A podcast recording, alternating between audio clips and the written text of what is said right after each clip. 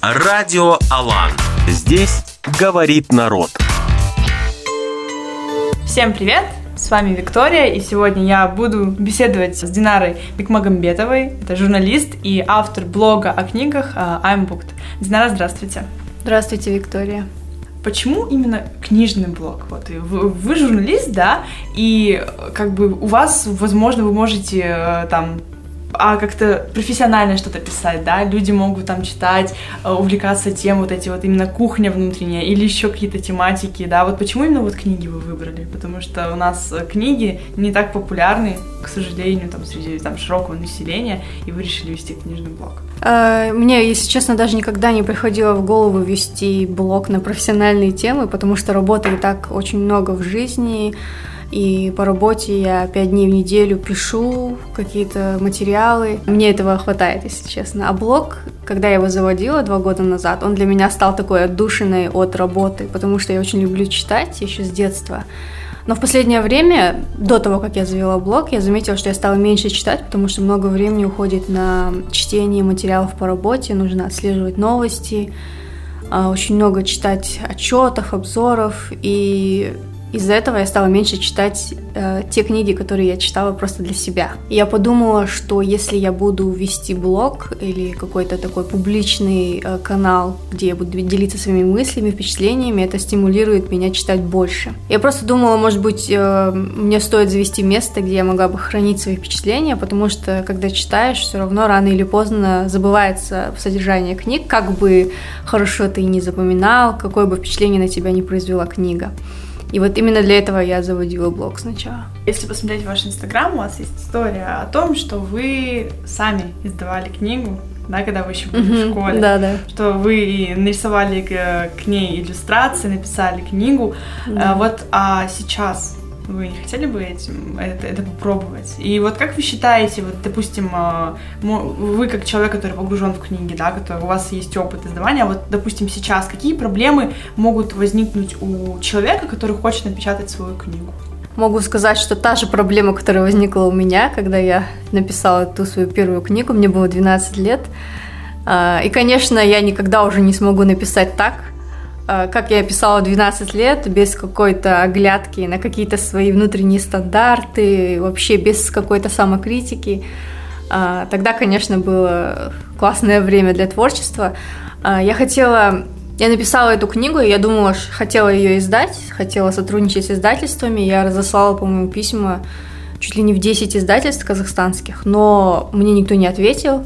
А те, кто ответили, ну, буквально там одно-два издательства мне ответили, э, что они не издают художественную литературу. Поэтому ту первую книгу э, мне помогли издать родители. Они, можно сказать, профинансировали издание, издательство этой книги.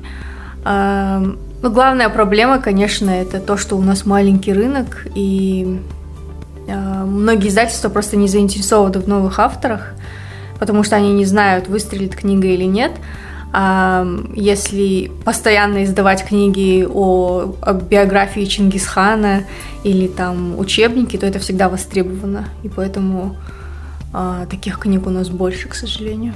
Ну вот если говорить про наш рынок, да, сейчас э, у нас э, есть такая тема, что очень популярные книги, там различные книги там про психологию и так далее.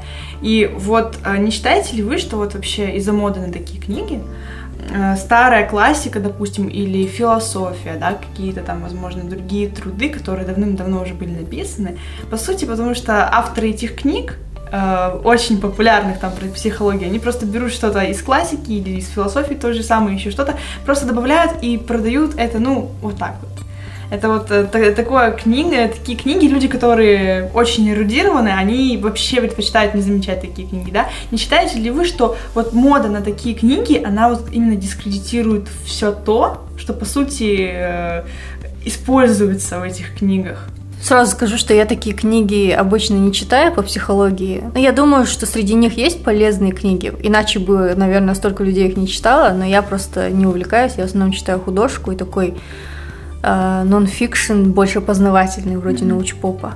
Э, мне кажется, что такие книги в любом случае всегда будут актуальны, потому что очень немногие люди будут читать философские труды или какие-то исследования, потому что немногие люди захотят настолько углубляться. И в любом случае нужны какие-то э, книги, которые могут послужить там какими-то выжимками основных трудов. Э, но мне кажется, главное, чтобы книга несла в себе какую-то практическую пользу, даже если это будет какой-то ритейлинг известный, известного исследования, mm-hmm. чтобы это был не просто пустой набор э, каких-то техник, которые можно найти в Гугле, чтобы книга несла какую-то ценность, мне кажется. А, ну вот если говорить а, про то, что такие книги существуют, и что в основном они популярны, еще а, получается такая ситуация, когда книг больше становится, да, это в основном еще за счет того, что многие эти книги, они как друг друга как будто копируют, если автор, у него что-то выстрелил, он начинает выпускать третью, вторую часть, по сути, того же самого, ну просто это уже идет коммерция, да, а, а людей, читающих, действительно, становится, ну, больше не становится. То есть книг больше, людей э, как бы не меняется количество. Вы видите ли вы в этом проблему? И вообще, как, как, как вы смотрите на эту ситуацию? Так ли это, как я считаю? Или, может, есть что-то другое там, что я не знаю? Мне кажется, что независимо от того, много таких книг или нет, в любом случае найдутся люди, которые любят их читать. Mm-hmm. Мне кажется, главное, чтобы у читателей был выбор в разных сферах. То есть, чтобы не только э, были книги по научно-популярные книги по психологии, mm-hmm. но чтобы было много художественных книг, чтобы было много там мемуаров, каких-то нон-фикшн книг. У нас, кстати, вот если смотреть чисто на казахстанский рынок, у нас огромный дефицит всего, вообще всех книг в любых направлениях, кроме, наверное, учебников. Поэтому, мне кажется, именно если для нашего рынка смотреть, то нужны любые книги. Просто нужны книги. Вот э, смотрите, э, у нас вот дефицит, да, особенно книг вообще в печатном виде, да, и поэтому я вот смотрела в вашем блоге, вы читаете там через электронные книги, да, mm-hmm. а вот есть люди, которые считают, что, ну, электронные книги это все-таки не то, и эти люди часто, они немного с таким очень сильным снобизмом это говорят, что вот, ну, ты читаешь электронную литературу и что.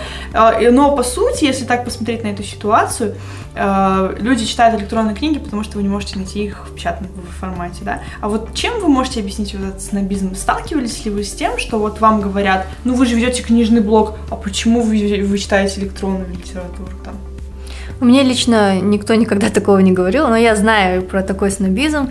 И мне кажется, это э, скорее не снобизм, а просто есть два типа людей. Одни люди читают только печатные книги, только бумажные, а другие и электронные книги. А, другое дело, когда люди говорят, что электронные книги это не настоящие книги, или, например, что аудиокниги, что если ты прослушал аудиокнигу, то это не считается. Мне кажется, это неправильно, потому что текст, он в любом случае это текст, хоть в электронном виде, хоть в аудиоформате. Я, например, в аудиоформате лучше воспринимаю иногда, чем визуально. Я лично не понимаю, а, почему люди говорят, что бумажные книги лучше или что они настоящие. Мне кажется, что Человек должен исходить из своего уровня комфорта, потому что чтение это прежде всего хобби.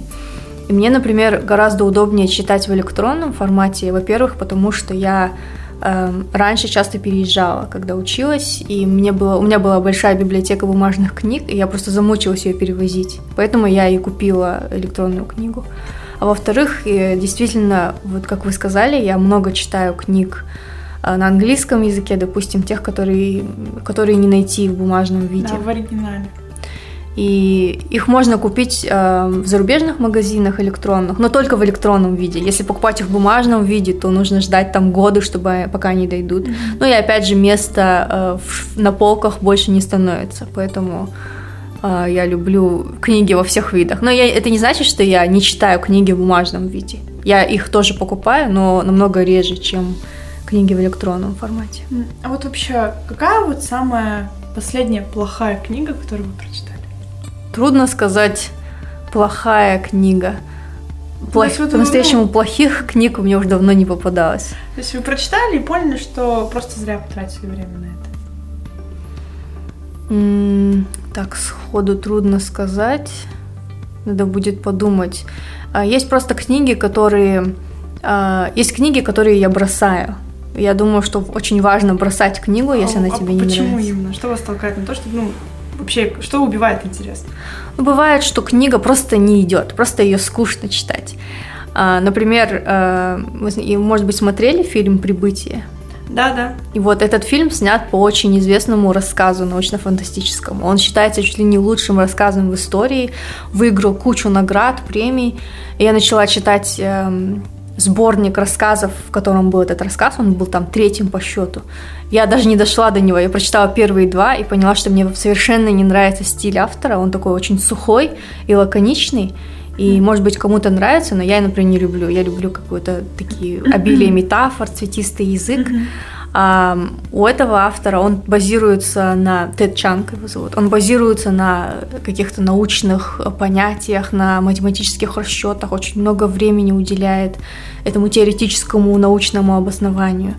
А, мне это просто неинтересно, и поэтому я бросила. Также я бросила «Марсианина», потому что там была та же самая проблема, там было очень много э, фактических расчетов, э, при какой температуре будет расти картошка на Марсе, все эти такие технические детали, которые мне, честно говоря, было скучно читать, поэтому я бросила. А, вот как раз мы сейчас немного так э, зашли, да, то, что вы сказали, что вам нравятся метафоры и красивый uh-huh. там текст. Э, вот и вы журналист, да? Uh-huh. Э, и сейчас, получается, есть такая проблема, что из-за всего информационного шума, которым мы окружены, постоянно много информации вокруг нас, мы читаем, читаем, и вот вышла книга «Пиши, сокращай». Вы, наверное, ее знаете, вы ее, наверное, читали, да, где вот говорится, что вот есть информационный стиль, и когда, и там вот именно, по сути, вся книга, это когда вас учат правильно сокращать и понимать, что здесь не надо это все описывать так более красиво, ярко. То, что, по сути, наверное, это и можно назвать красочным текстом, да. Uh-huh. Просто в итоге делается все максимально сухо и лаконично. Вот вы, как журналист, когда вы подходите к своей работе, когда вы пишете, да, вы пишете все-таки по принципам книги «Пиши, сокращай», либо вы пишете потому, ну, что вам нравится самой читать. Я вообще не могу, конечно, э, писать в том стиле, в котором мне нравится читать, потому что журналистский, публицистический стиль, он очень отличается от книжного. И в каждой редакции еще есть свои стандарты того, как нужно писать э, новости и другие материалы. Например, я, раньше я работала в агентстве Интерфакс Казахстан, mm-hmm. и там есть а, такая целая книга, которая называется «Информационный стандарт». И там все прописано вплоть до последней запятой, как нужно обо всем писать. То же самое а, касается и газетного стиля. Я сейчас работаю в газете. То есть в газете нужно писать э, совершенно по-другому, не так, как в книгах. А, там тоже приветствуются максимально простые формулировки, чтобы читателю не приходилось долго думать, чтобы вникнуть в суть текста. И там, конечно, вообще очень э, сложно писать с метафорами, потому что очень мало места, ограничено пространство на газетной полосе, и нужно уложиться Э, в там несколько тысяч знаков, чтобы сказать, донести какую-то важную новость или изменение до читателя. А метафоры, мне кажется, приемлемо использовать только в колонке, где ты выражаешь свое личное мнение. Но я такие не пишу. Вот вы еще сказали о том, что читаете книги в оригинале на английском mm-hmm. языке. И у вас, э, ну, это такой вопрос, знаете, как спросить, э, правда ли, что говорят, что вот русский язык, да, он очень богатый и очень красочный по сравнению с тем же английским, потому что если там брать вот вашу любовь к метафорам, да, к, к сочному тексту, яркому, то, скорее всего, в, анг... в английском языке вы не найдете всего того, как когда это переводят на русский. Нет, я не соглашусь. Английский язык, он нереально богатый, богатый язык. А, и еще он такой очень емкий, он гораздо более, более емкий, чем русский язык. Если вы э, переводили когда-нибудь текст с английского mm-hmm. на русский, то можно заметить, что если в английском языке там четыре короткие строчки, то в русском языке текста будет в два раза больше, потому что английский более емкий и, по-моему, запас слов там э, несколько больше, чем в русском языке. Поэтому с метафорами там абсолютно никаких проблем нет. Это я вам точно могу сказать. Вот когда вы читаете книги на этом языке, вы начинаете немного просто, допустим, проблемы переводчиков, там, если брать, они когда не могут перевести что-то просто потому, что нельзя это выразить одним словом, да, допустим, на русский язык, им приходится это просто вот так вот разжевывать, да. А у вас, э, когда вы, вы читаете это в оригинале, у вас это само интуитивно э, достраивается в голове, когда там, допустим, какая-то метафора, да?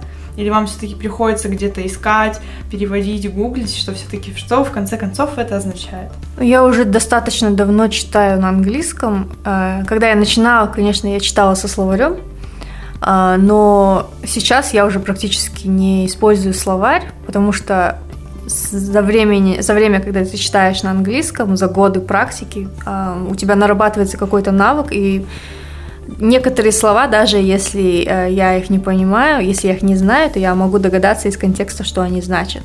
А в случае с метафорами обычно довольно ясно, что имеет в виду автор. Если, конечно, мы не говорим о каком-то суперсложном тексте, Например, есть легендарная книга Дэвида Фостера Уоллиса «Бесконечная шутка».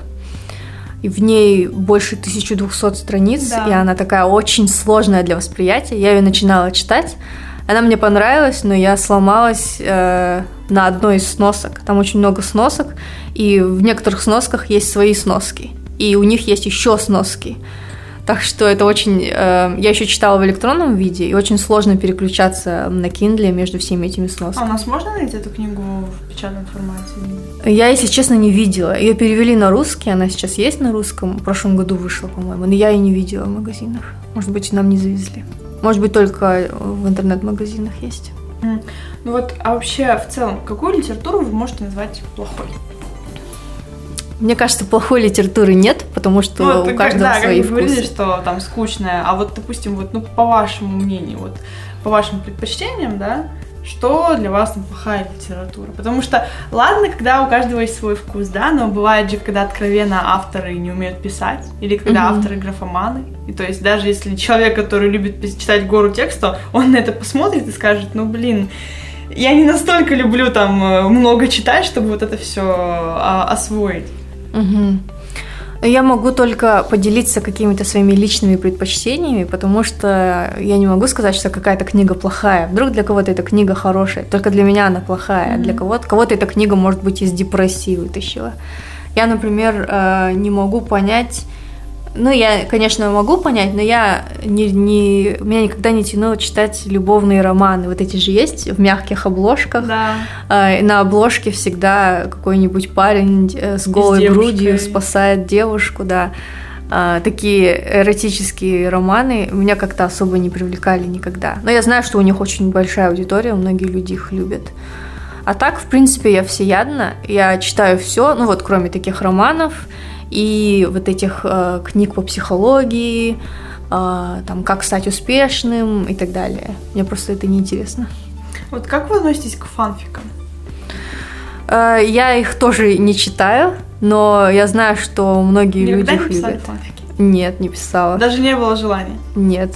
Вообще никогда? Нет. Ну, просто сейчас это такая, вот если про это молодежь разрез, они обожают писать фанфики. Да, особенно. да. Не только на книги, на различные сериалы, фильмы и так далее. И если углубиться в глубины вот этого, углубиться в глубины, э, масляное масло, фигбука можно найти там, что там так, такие, э, вау, э, произведения пишут, что это прям захватывает дух. Вот, исходя вот из этого вопроса, вот что вообще не нужно читать? Мне кажется, что я не могу говорить, что не нужно что-то mm-hmm. читать. Я наоборот говорю всем, что читайте, читайте, читайте. Читайте, что хотите. Ну, то есть, что вам нравится.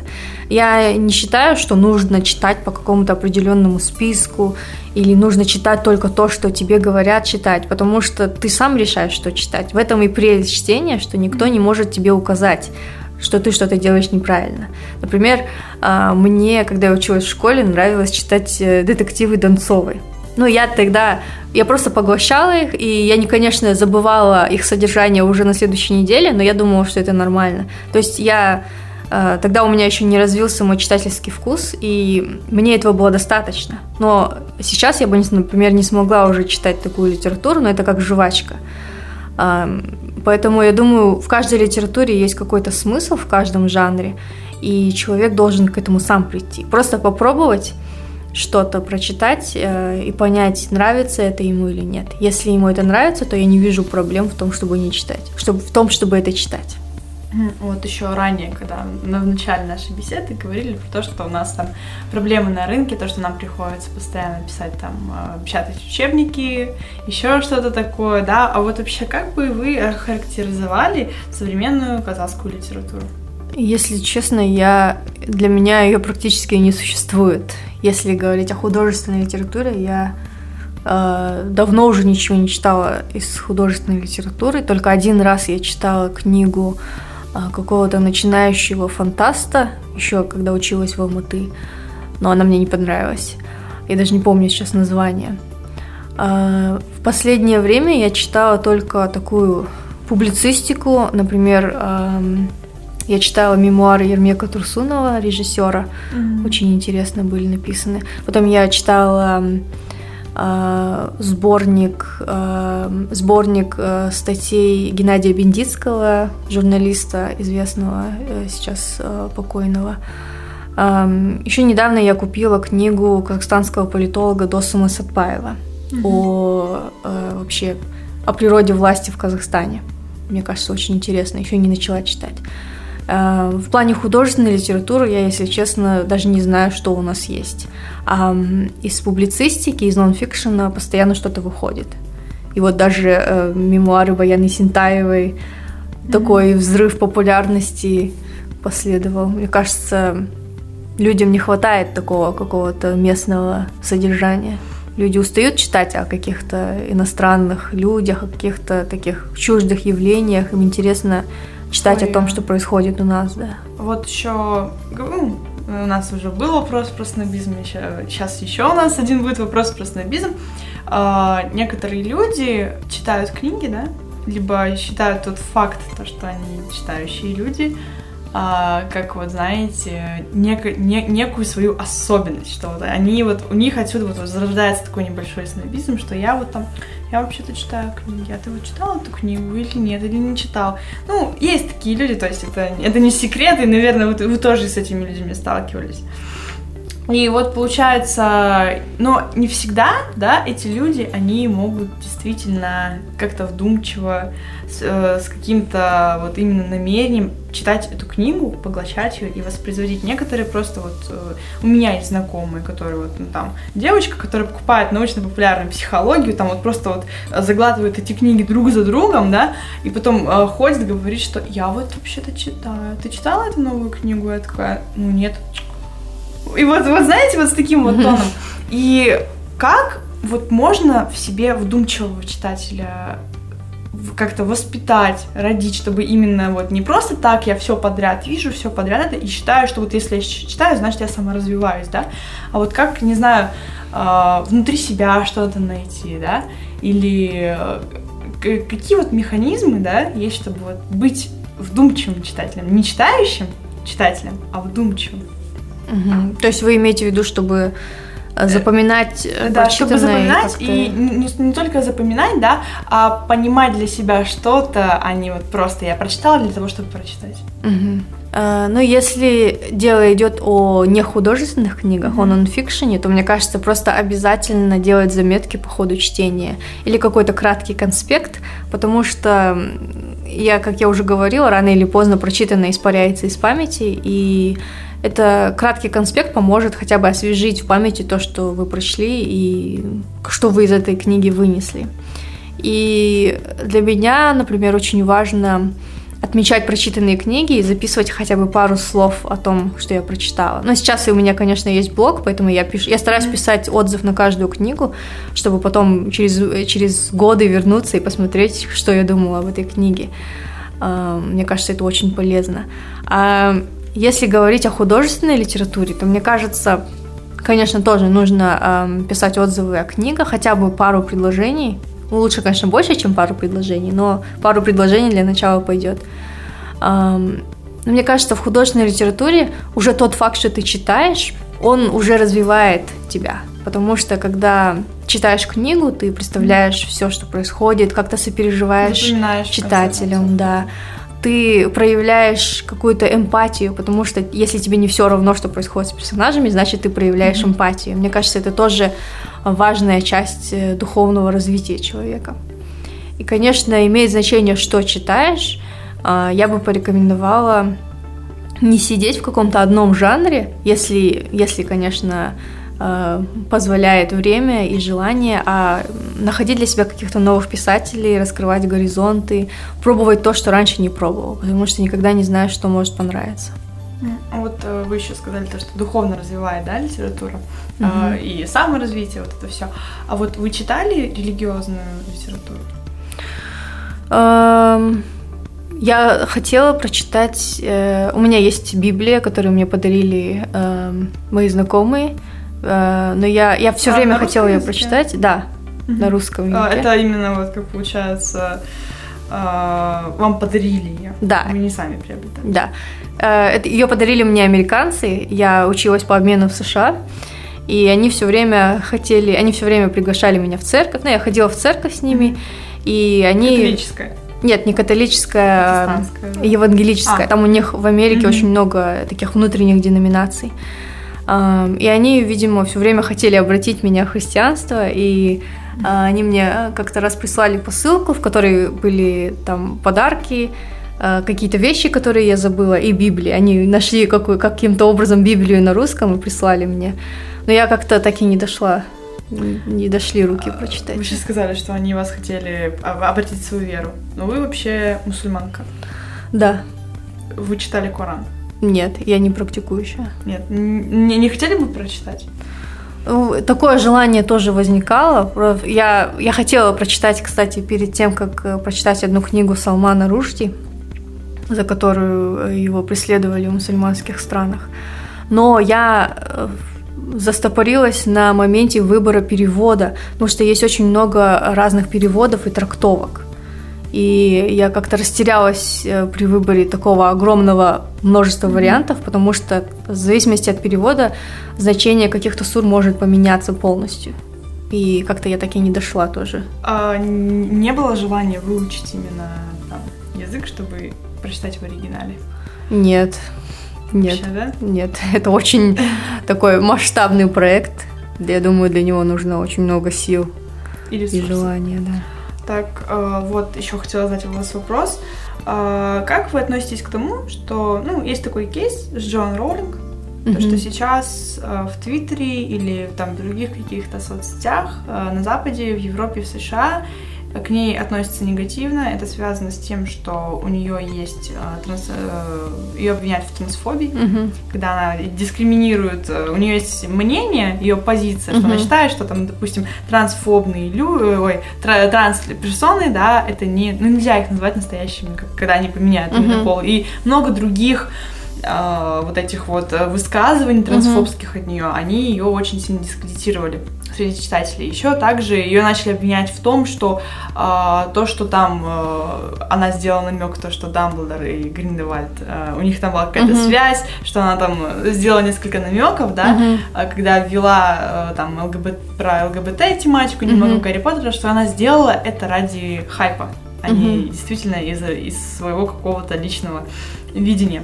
Вот как вы относитесь к тому, что грубо говоря, писателя, причем не просто какого-то писателя, а вот довольно-таки знаменитого, начинают э, максимально как-то загонять за его свободу слова. Я считаю, что это неправильно. Я следила с самого начала за этой ситуацией с Роулинг в Твиттере. И я, наверное, предвзята в этом плане, потому что я согласна с ее точкой зрения. Потому что mm-hmm. женщины это женщины, мужчины это мужчины. Да. У них есть, э, у нас есть физические какие-то характеристики, и невозможно их э, игнорировать. А, я считаю, что она правильно пишет, что нельзя, чтобы мужчины выигрывали в женских соревнованиях по спорту и считались женщинами, потому что это неправильно. У них, э, допустим, у женщины, которая трансформировалась из мужчины в женщину, у нее все равно мужское тело, и нельзя ее сравнивать с женщинами, у которых э, изначально у них разные Самое весовые категории, разные. разные да, да. Отличие в хромосомах просто да. половых. Да, и то же самое я даже видела, как э, какая-то женщина э, новоиспеченная хвасталась тем, что она там победила на ринге настоящую, ну, в смысле, настоящую женщину, в кавычках. Мгм. Ну, и мне кажется, это просто неправильно. Нельзя допускать такое неравенство, потому что женщины так долго добивались того, что у них есть, э, и чтобы приходили какие-то э, люди, Мужчины, да, какие-то мужчины, которые решили стать женщинами и говорили, что они стали успешными, мне кажется, это какое-то лицемерие с их стороны. Я в этом согласна с Роулинг. Я не думаю, что эм, Вот Вам не кажется, что, допустим, если вот этот накал, он прям сильно, сильно возрастет, прессинг на нее продолжится, что вообще у нее там могут отобрать э, полностью какие-то награды, которые она получала за Гарри Поттера, да, или там чуть ли не ввести э, вообще, не знаю, такой прям запрет на Гарри Поттера, потому что, или как-то переименовывать там все, потому что мы знаем на примере а, вот э, «Десять негритят», книга есть, Мгм. да, ее переименовали из-за вот движения Black Мгм. Lives Matter. И вот э, что не будет, допустим, такого же, что эту книгу просто потому, что сейчас так надо считать, надо так думать, ее не переделают. Вам так не кажется? Нет, я не думаю, что до этого дойдет. Я, я думаю, что точно до этого не дойдет. Конечно, у нее могут э, забрать награды. Это такой, как мы видим, такая практика постоянно повторяется. Но я не думаю, что они что-то сделают с ее книгой. Да и даже если у нее отберут какие-то награды титулы, то это не поменяет того факта, что она написала отличную книгу, на мой взгляд.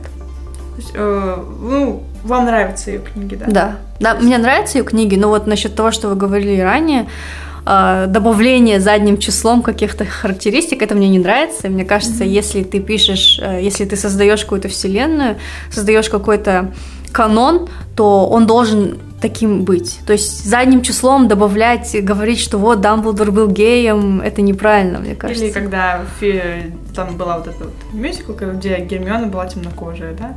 Тоже. Нет, это, мне кажется, это допустимо, если актер э, действительно подходит на эту роль.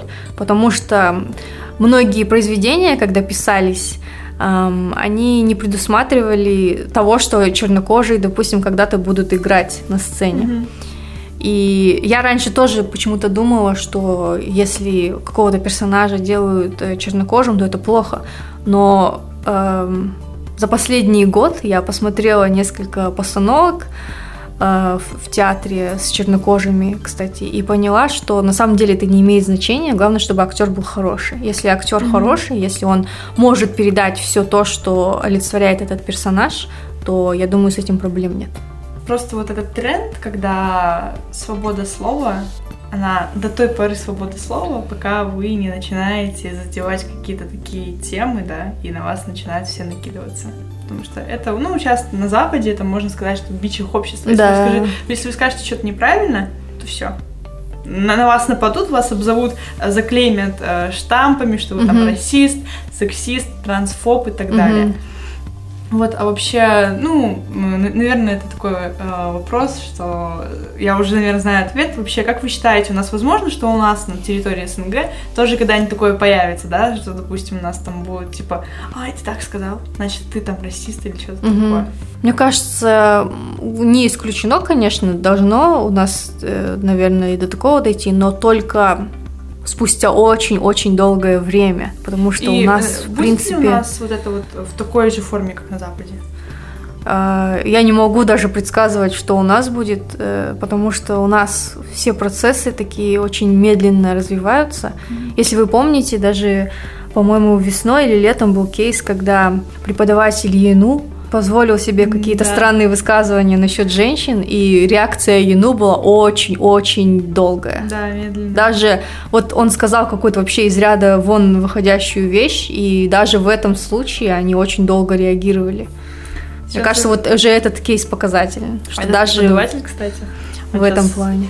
будет судиться с университетом. Да, Да, то, что там, мол, ему обещали обратно его на работу вернуть, но он такой, меня не принимают, и вот собирается судиться. Вот почему вот он как раз-таки, а, просто смотрите, когда есть такая свобода слова, да, когда вы там говорите, что а, вот, ну, я считаю, что там люди всех рас и всех там национальностей, они равны, да, А, и в то же время, когда у нас есть вот эта вот э, свобода слова, мы должны допускать факт и принимать тот факт, что найдется человек, который скажет, я вот как этот преподаватель, ну, Мгм. я вот там жидофоб, да, как Мгм. он вот сказал вот это грубо. И это как бы и есть по сути, свобода слова, когда есть вот люди, которые говорят за это, и которые говорят за это. Но там фишка в том, что на Западе это превращается, что свобода слова — это только вот. То, что там, это неправильно. Это вот цензура. Ну да, это такая очень тонкая грань. Просто, мне кажется, в, в случае с этим преподавателем всех возмутил именно тот факт, что он работает в государственном университете и получает зарплату за счет налогоплательщиков. Именно это возмутило многих людей. А если бы он был просто каким-то, не знаю, менеджером или каким-то хоть кем, если бы он не был на такой должности, то люди бы так не отреагировали, думаю. То есть он несет ответственность за свои слова только потому, что, ну, как бы он э, лицо, работающее, работающее за деньги налогоплательщиков, да? Мгм. Ну, грубо говоря, в универе то, что он учит этих людей. Мгм. Во-первых, а во-вторых, он принимает э, участие в воспитании молодого поколения. То есть это тоже очень важно. Он То преподаватель. есть, получается, вот э, эти два факта, они перекрывают то, что у него должна быть своя свобода слова. Я думаю, да. Так, ладно, ну, в принципе, большое спасибо вам. Спасибо вам, А, Виктория. С, на- э, с нами была Динара, автор блога I'm Booked. Мы поговорили про а, книги, про то, как у нас при- в мире прессуют писателей за неправильное мнение, поговорили немного там про журналистику. Большое вам спасибо, что согласились к нам прийти на подкаст, и ждем вас еще. Спасибо за приглашение. Радио, радио Алан. Радио Алан. Идеи, достойные внимания.